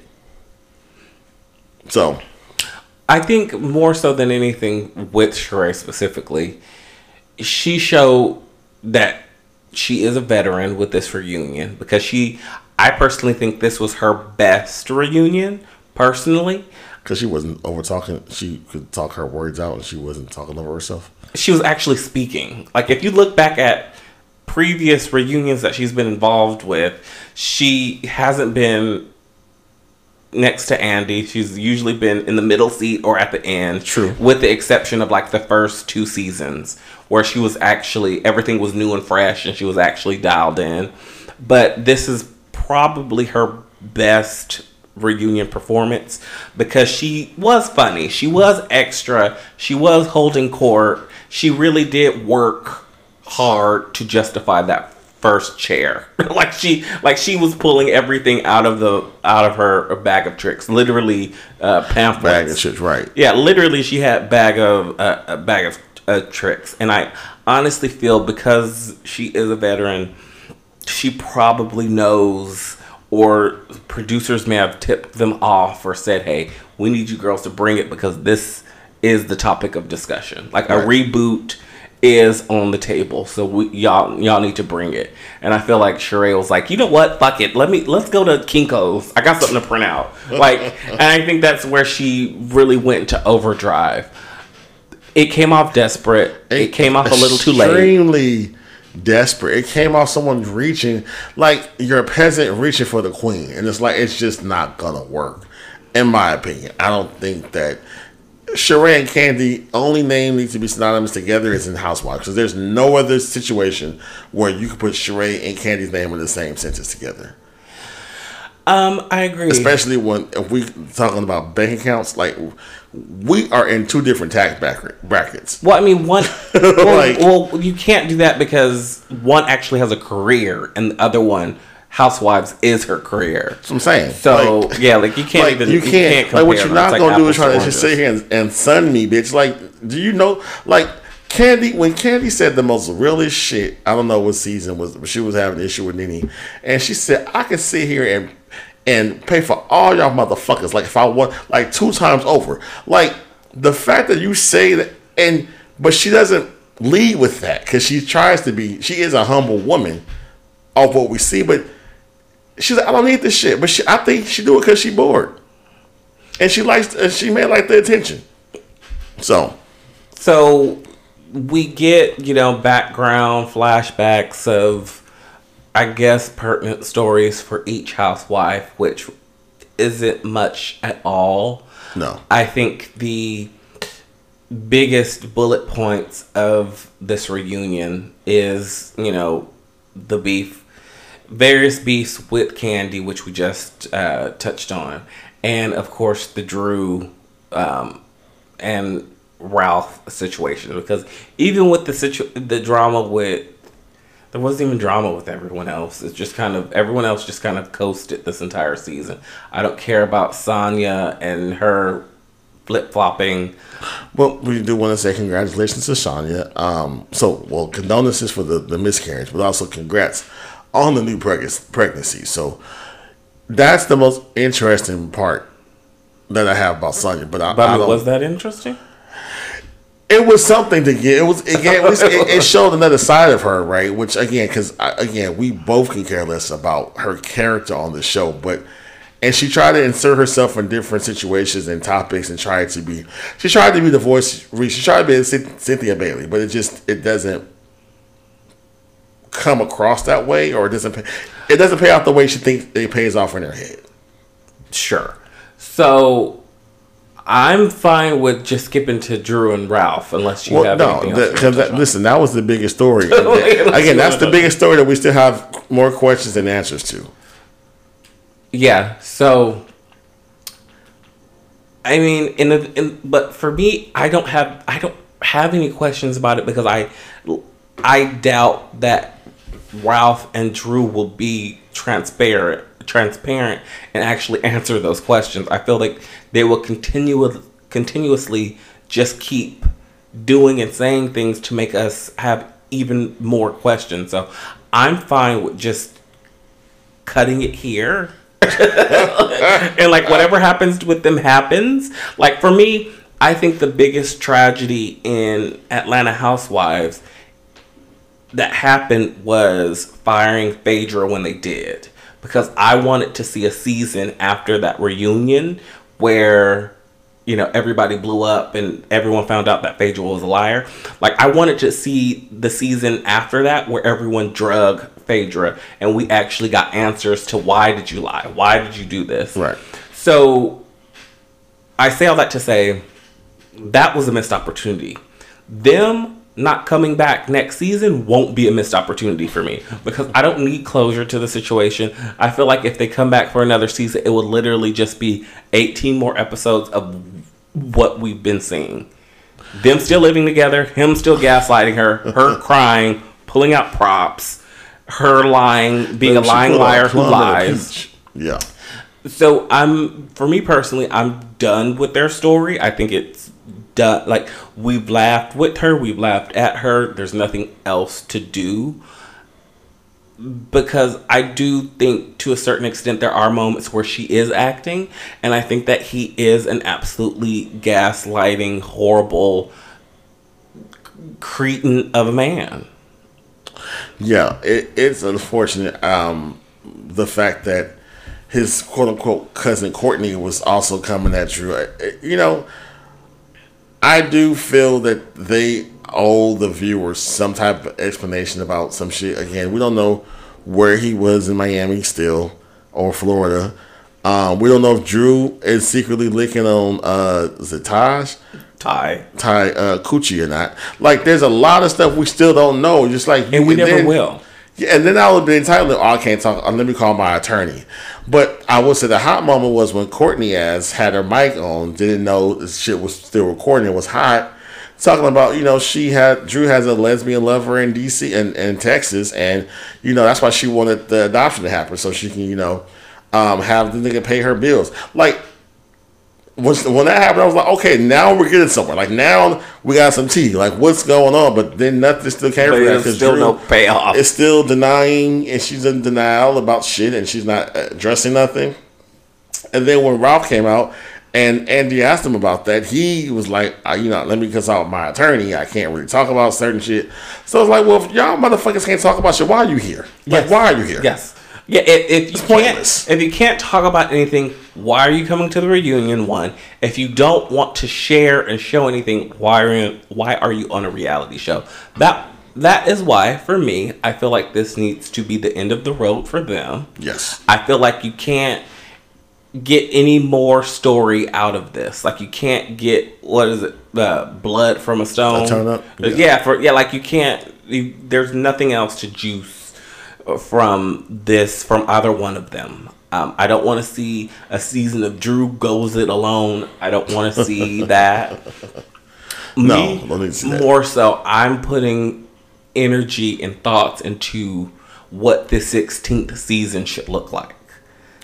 Because Well- I've come to terms with it really quick. Okay. I don't want a hard reboot. I like I don't. I don't. I I feel like a soft reboot needs to happen. I'm fine with two familiar faces next Okay. season Which two and faces would that maybe be? bring on four new girls. So, what two faces would you like to have? Before you interrupt me, I'm just going to tell you the two girls, and I'm going to give you my reasons. And then if you want to tell me the same, or if you want to say a hard reboot, you can. I personally think the show needs to be reworked around Kenya Moore and Porsha Williams. Let me explain why. Or Porsha G Body, Gubody, Gubody, whatever the fuck she is Okay. one, these are two women that give good TV, all like just on GP. They know how to work. They know how to work this franchise. They came on together, so we already know what that chemistry is. They've had beef, they've connected, they've had beef again. So the potential of will they, won't they kill each other will be there Okay. but also because they are a part of two different generations. Like Porsha looks up to Kenya as big sis, Mm-hmm. and I think that we need to have a roster of women that are close to Kenya and a roster of women that are close to Porsha. So you get, you know, the older. No, I'm not saying Kenya's older. She's just older than Porsha. So you So the get, auntie vibe. You get the auntie vibe of girls that are successful, got their own shit, but you also get the young hot girl vibe that Atlanta is still very much so. So I feel like with those two friend groups, you you will get a well-rounded group of women that actually represent Atlanta, not people that you know moved there and live somewhere else and well, we live in Atlanta now. I don't want to see any stunt castings. I don't need to see fucking Tootie. I don't need to see That's like I don't need to see an ex R and B group singer. Like I don't need to see an Olympian. I just want to see women that live in Atlanta mm-hmm. that know each other. More importantly, I think that's where the franchise has gone wrong. They're they've been so focused on hiring names and people that are already well known that they're complete strangers to the ladies that have already been on the show. So there's no chemistry. There's no any like Sanya. Nobody knew Sanya in this group, and you can tell. she's fucking the closest to Marlo. Right. And the only reason why she's the closest to Marlo because nobody likes Marlo. So Marlo needed somebody to film with. So Marlo is probably the nicest to her. Right. Like like we need people that know each other. So I would love to see Porsha and Kenya kind of anchor this show because they're both good TV on their own. Together, they're even better TV. And I know they got. I mean, shit. Bring Shamea. That's Porsha's friend. No, like like tired of Shamea ass. Uh, Shamea got to go somewhere. just bring people that actually know each other. I think that is my biggest thing. Bring people around that know each other. So, I would say bring Tanya, but if you bring a Porsha, Ta- Tanya, Tanya, Tanya, Tanya. oh, Tanya ain't coming back. I know, but, I'm- but listen. But I wouldn't this- mind. Yeah, yeah, I wouldn't mind. we're I talking, wouldn't mind. You know, I wouldn't mind. But yes, I would prefer having Kenya, Porsha, and four new bitches. What say you? So I, I hear your argument. Um, I'm not mad at it. I'm really not. Uh, like you said, what you said kind of makes sense. It's like okay, well, yeah, like the the young girl versus the younger versus the auntie. Um, but I also think I just just get rid of everybody. Just especially because we're now watching RHONY and we're seeing how that's kind of going and we're we're developing new people and new opinions and having just a, a fresh start from it. And as much as I love my birthday twin Kenya, I love Kandi. Um, I even like Sheree. I think that, and it took me a while to get to this place. Before you know, I was riding hard. Like, nah, don't need that. They don't need need to recast or reboot nothing. It's come to the end of the road. You have to know when you have to retire. I would rather you stop you didn't you, you didn't go out on the height that you should have on your own accord. Sure, you've been fired twice. Oh, you got to go. Like Kandi, you know, there's nothing else. You, I know you want a Tony, so maybe you know seeing you get the Tony, but I don't need to see you get the Tony on this show, like Yeah. because you are you will even be so more far removed from this, and you already Yes, have above it. You can tell she's you already, just- like- you got so much going on. flying above it. Yeah. You yeah. So just do that on your own. Um, I would love to see a Kenya and Kenya and Cynthia spinoff, and they both try to find man and date and whatever. Um, throw Mayetta. I like Mayetta. Throw her up in there too. No, you didn't just mention Yan Yetta. you said you were tired of Shamea, but Because I need, I need, because Mayetta gives a different perspective. Shamea is, yeah, Shamea is just. I have a, I, I, I could, I don't say I love and hate relationship with Shamea, but Shamea is just not the girl you can be a friend of. You're the friend of. I need to see like once a season. I don't need to see you multiple times during the season, just one time. okay. Um, I need to I need to see Shamea the, the way we see Kenya's light skinned homegirl, who should I think should be um The one that's married to a, a football player, basketball player. I yeah, I was waiting on you to mention her name because I don't, I don't know her name. Exactly. I need I need to see Shamea like that. Like, cause that that to me that Kenya friend is gorgeous. I feel like she could bring a lot to some shit, but you know she just never talks. Um. So, but yeah, if if they just do a whole new cast like you did, RHONY, I would be more excited for that to see what this now what they can bring because again it will be a different. It's a it's a new start. It's a new day. So it's Atlanta, but it's it's new people. Um, so that's how I feel about it. But the reunion, it it just wasn't. It didn't give it. I left again more questions than answers, and that's it. I mean, Marla looked like Mrs. Roper. You know what I'm saying? That I mean, I Oh. I yeah. There's I feel like anything else will be beating a dead peach. Yeah. So it's just you know, it, it- yeah. That it happened. So that was Real Housewives of New York, Atlanta. Uh, Atlanta. Atlanta. Their reunion. If you guys liked it, go to the comment section of the IG page. Let us know. Put some peaches out there. If you feel like they still need, if put peaches in the comment section. If you feel like they need to recast all the peaches that's currently there. Right. So let us know how you guys feel. Well, let us know your lineup. Yes. Uh, but speaking of RHONY, let's uh, move on over, or let's go on up north. up north and take a flight. And I'm gonna take a business class because I'm going two days early because I need to work on my tan. And also, low key, I don't want to fly coast with y'all bitches. I love Jenna. Let's just start there. What is there not to love? I, I love the honesty of it all, and I do feel like she was trying to go to Anguilla to get her tan to be comfortable in her skin.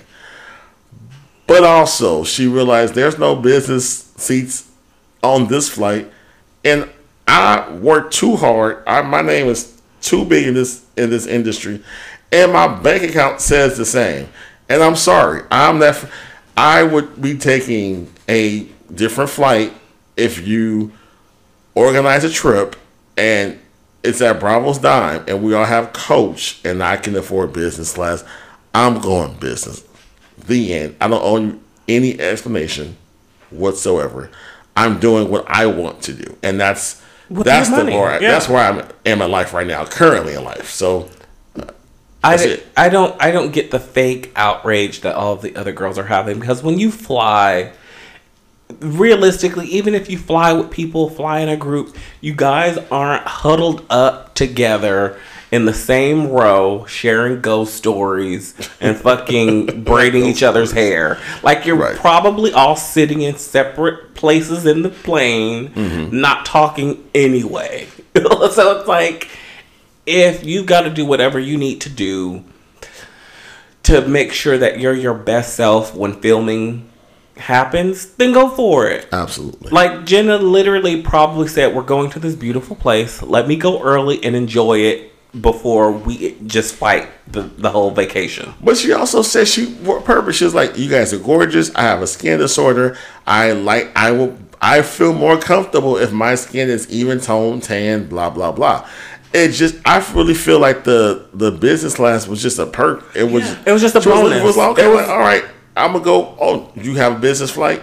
That's great. I'm there. And the way she said it, honestly, was an after the fact aside to at humor. Like I, uh, the way that Erin presented it to the group was definitely not the way that she. She was being messy yeah, it was not the way that she that that Jenna presented it to Erin. No, and, and not in in the conviction, the message of it, messaging of it all. It wasn't. And Erin, Erin's a messy broad. She's messy. I can see her mess. Um, you know, how did you feel about Brand talking to Erin's husband at the uh, ten year anniversary vow when, or ten year anniversary? The I will say, can't even say vow renewal because they never said vows for the first time. So The, yeah, anniversary party. the the event. I about Brandon's mentioning the fact to Erin's husband that you know, oh, so technically, if you guys didn't say vows, you're not really married, and you know, uh, let me know when you have a divorce party so I can I can date you, basically, but jokingly saying it. What was your thoughts? to I don't I only know Brynn for the past what five six episodes and I felt like that was indicative of her personality. Right. Being light, fun, and flirtatious. I wouldn't have taken anything serious about it, especially considering Erin husband is no uh, Mauricio season two of Beverly Hills Housewives. Like, let's be honest, nobody's throwing pussy at him. Right. Let's just keep it uh, a buck. I think that these ladies are just way too sen- all of them all of them across the board except for Ubah Ubah don't give a shit about nothing. No. but i think all of these ladies are just so sensitive Yeah.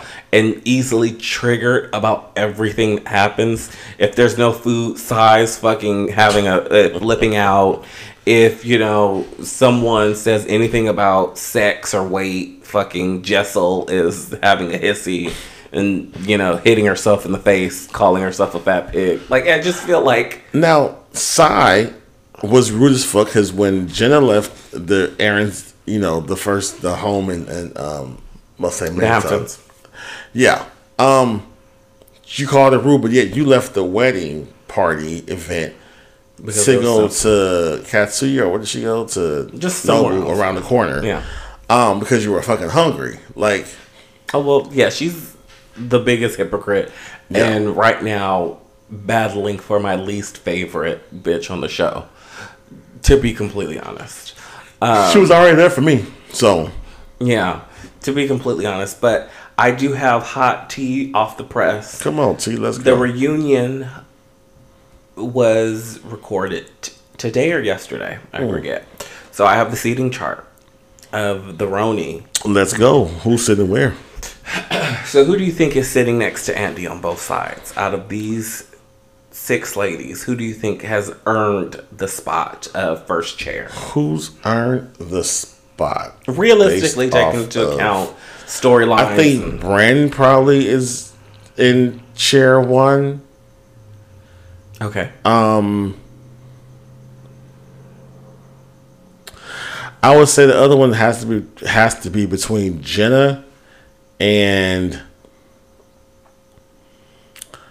I'll say Erin. You already said Erin for one. thing No, I said said- Brand. I said Brand for one. okay. I, Brent, I feel like Brandon's seat is solid, and then I think uh, the other the other chair would be um, Jenna and Erin Or Erin. or, or Erin. Yeah. Okay, so you have one half, right? So the seating chart is as follows. To the left of Andy, you have Erin, first chair. Next to Erin, Jenna Lyons. Okay. Next Jenna, Sai. So that's the left side of the couch. To the right of Andy, in first chair, you have Jessel. Really? Next to Jessel, you have Brynn. Next to Brynn, you have Ubah. So this is how the seating chart lays out. So Jessel must have brought something, or there's some Oh, either have yet to allegation of something. Uh, husband There's a cheating or conspiracy. There has to be Yeah. because Jessel's boring as fuck. Like Jessel is, she's not, she's not made for TV, and so I can't see the only controversy thus far it's been is her two kids that she wants to put into the school where Tom Cruise children have gone or what have you to be around that type of lifestyle. Um, and she talked about Tribeca area being not up and coming. So that's the only reason I can see. I, I that's the that that's what makes me think that something else has happened between her husband for her to be in that first seat. 'Cause I don't think looking at the first episode, three episodes, she's done nothing to bring any that would warrant for her to sit in that seat. well, she did have the conflict, the slight conflict with Erin about being called a princess or being called, um, like their sit down that they had. Right. it, because I feel like the only bitch that really has solidified and earned that seat has been Erin. Mama has been in everything all season. Everything, everywhere, all at once. Any drama that has gone on, Erin has either been in earshot, Stir the pot. stirring the pot, or in the middle of the pot. So you have to think about who who has realistically been at odds with Erin. And the only other person has been Brand, but I don't feel like their beef is ever that serious. They're always end up back making out or sharing a bed. so the only other person I feel like to directly sit across from Erin would be Jessel. She wouldn't be my first choice, honestly, especially with the previews for next week coming because Ubah snatches them glasses off Erin real quick, honey. Who so, the fuck you talking to? Yeah, so I'm very curious to see how that turns out. But Right. yeah, I mean, I wouldn't have pegged Jessel as first chair. I wouldn't have pegged Jessel as being anything Jessel other than a third. a one and done. Like I thought this was. Yeah. If anyone asked me, who do you think is not coming back for next season, Jessel would have been my first Right. answer. Like you got Umba at the end. Like what the fuck? And you don't sw- switch that shit out. Um, but Umba has hot sauce. right, Ubah hot. Nah, Umba hot. What did just Justin got? What? A husband going to Vietnam for a sandwich so he get away from your ass for three days. right, and the badass kids. Um, but yeah, so the girls are in Anguilla and taking turns, literally ganging up on each other. I find it this franchise more so than any other franchise I've noticed they have a a hive mentality Okay. where it's like if one person's in the hot seat, they're all like, "Yeah, you stupid bitch, we hate you." they did that with Jenna at the beginning of uh, the trip, and literally midway through, they jump from Jenna to Erin because Erin says she doesn't believe. Brynn's surrogacy story, and then everyone's like, "How did she Oh, say right, that? right. Like, how dare you?" Like they just take turns, literally um, stoning each other like angry villagers with pitchforks and and stuff. But that's all I gotta say about New York. that's all I gotta say Yeah, about I, I, I, I'm still um, got smack about Jessel. Jessel, mm, the first fucking chick. Jessel Like, gay. the fuck is going on? So, um, yeah, Brynn, love her. Jenna, love. I fucking live for Jenna. So, um, so yeah, we'll see what happens though. I hope they bring it. I hope. All, I really. I really want all the ladies to come back for a second season. Oh, they deserve it. They deserve like it. even Yeah. because I feel like they they just they put a foundation. Yeah. Now I want to see you you have lived this. You Survivor reunion. You go on the BravoCon. I need to see now who is going to really show their true colors. Yeah, you need to see the fame get to people's Yeah. And Sai, I think will be the first one that you would like. You got to go. Yeah, I'm know, just yeah. based off of just the observing her behavior and shit that she's saying and doing now. Um, I just feel like she she'll have to go. So I, I think that all housewives deserve a minimum of two seasons. I always think it's so unfair when you get the one and done's unless unless they bow out, unless they're like, yeah, I tried it, this ain't for me. But to fire a housewife after one season, I always think that's not fair because you don't get to see, you don't you know you don't get to Potential who they see the potential of what they could be. Yeah. Um. So yeah, let's. I I'm down to see all of the girls back, but I can't wait to get back on a weekly basis with this shit. So we're not recapping three episodes in, in five minutes. right, because we don't went to from the Erin's wedding to basically. well, I mean, we're bouncing all over, but I mean, Yeah. for the sake of time. I mean, but you guys watched it. Friends out there, you guys watched it. If you have any questions or comments, please, you know, you can email us at, um, oh, that's my gay friend at gmail.com to talk about this, your experience or your thought process. The quickest way to just go to our IG page and put in the comments underneath this episode when we post it up. So let us know which, who you guys' favorite is thus far in RHONY. Is it Jenna? Is it Erin? Is it Umba? Is it Jessel? Is it Sai. Sai? Am I missing somebody? Is it Brand? Or is it Brand? I thought I said Brand, but that's my girl Brand. So yeah, so let us know how you guys feel, and then we will, you know, um, talk about it on the show. Yeah. Get So the consensus going. get yeah, just to figure out who is the real true friend of the pod. Right. So, friends, we listen. We have some more stuff to talk about, but I think we'll say that for next week. We want to talk about the Love Is Blind, the recap show. They they put some new episodes up on Netflix. It's about maybe three episodes. there's three, yeah. To to go after a year after the marriage, you know, after the ones who said yes and where they are now. So definitely saw that. If you guys haven't seen it, check it out. It's only three episodes. You've got homework. Watch it for the homework next to do this weekend. You'll see that. But then also, um, Big Brother. If you guys have been watching, we've been watching a big move happen tonight, and I'm so happy that it happened. I know the husband's happy. Spoiler alert: bitch is gone. That's all I'm gonna say. Bitches leave every week, so you have to tune in yourself to see exactly which What bitch, bitch we're talking talking about. but we will start talking about that because the show is starting to pick up and get spicy, and of course, Atlanta's over. New York will be over eventually, so we're gonna need to transition into some new shit. So, Right.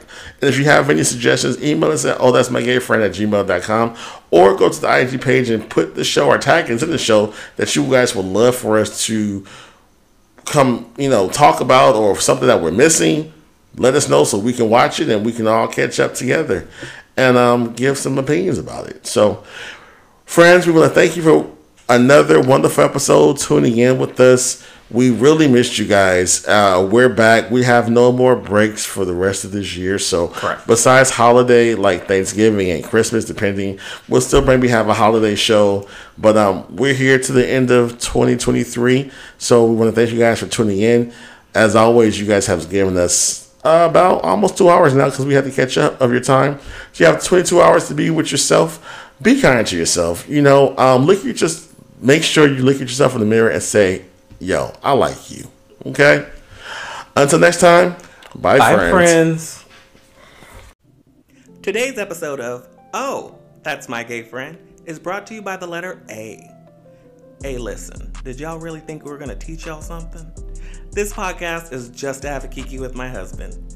Tune in next Friday for an all new episode of Oh, That's My Gay Friend. Follow us on Instagram at Oh, That's My Gay Friend or email us your questions at Oh, That's My Gay Friend at gmail.com. Until next week, bye, friends.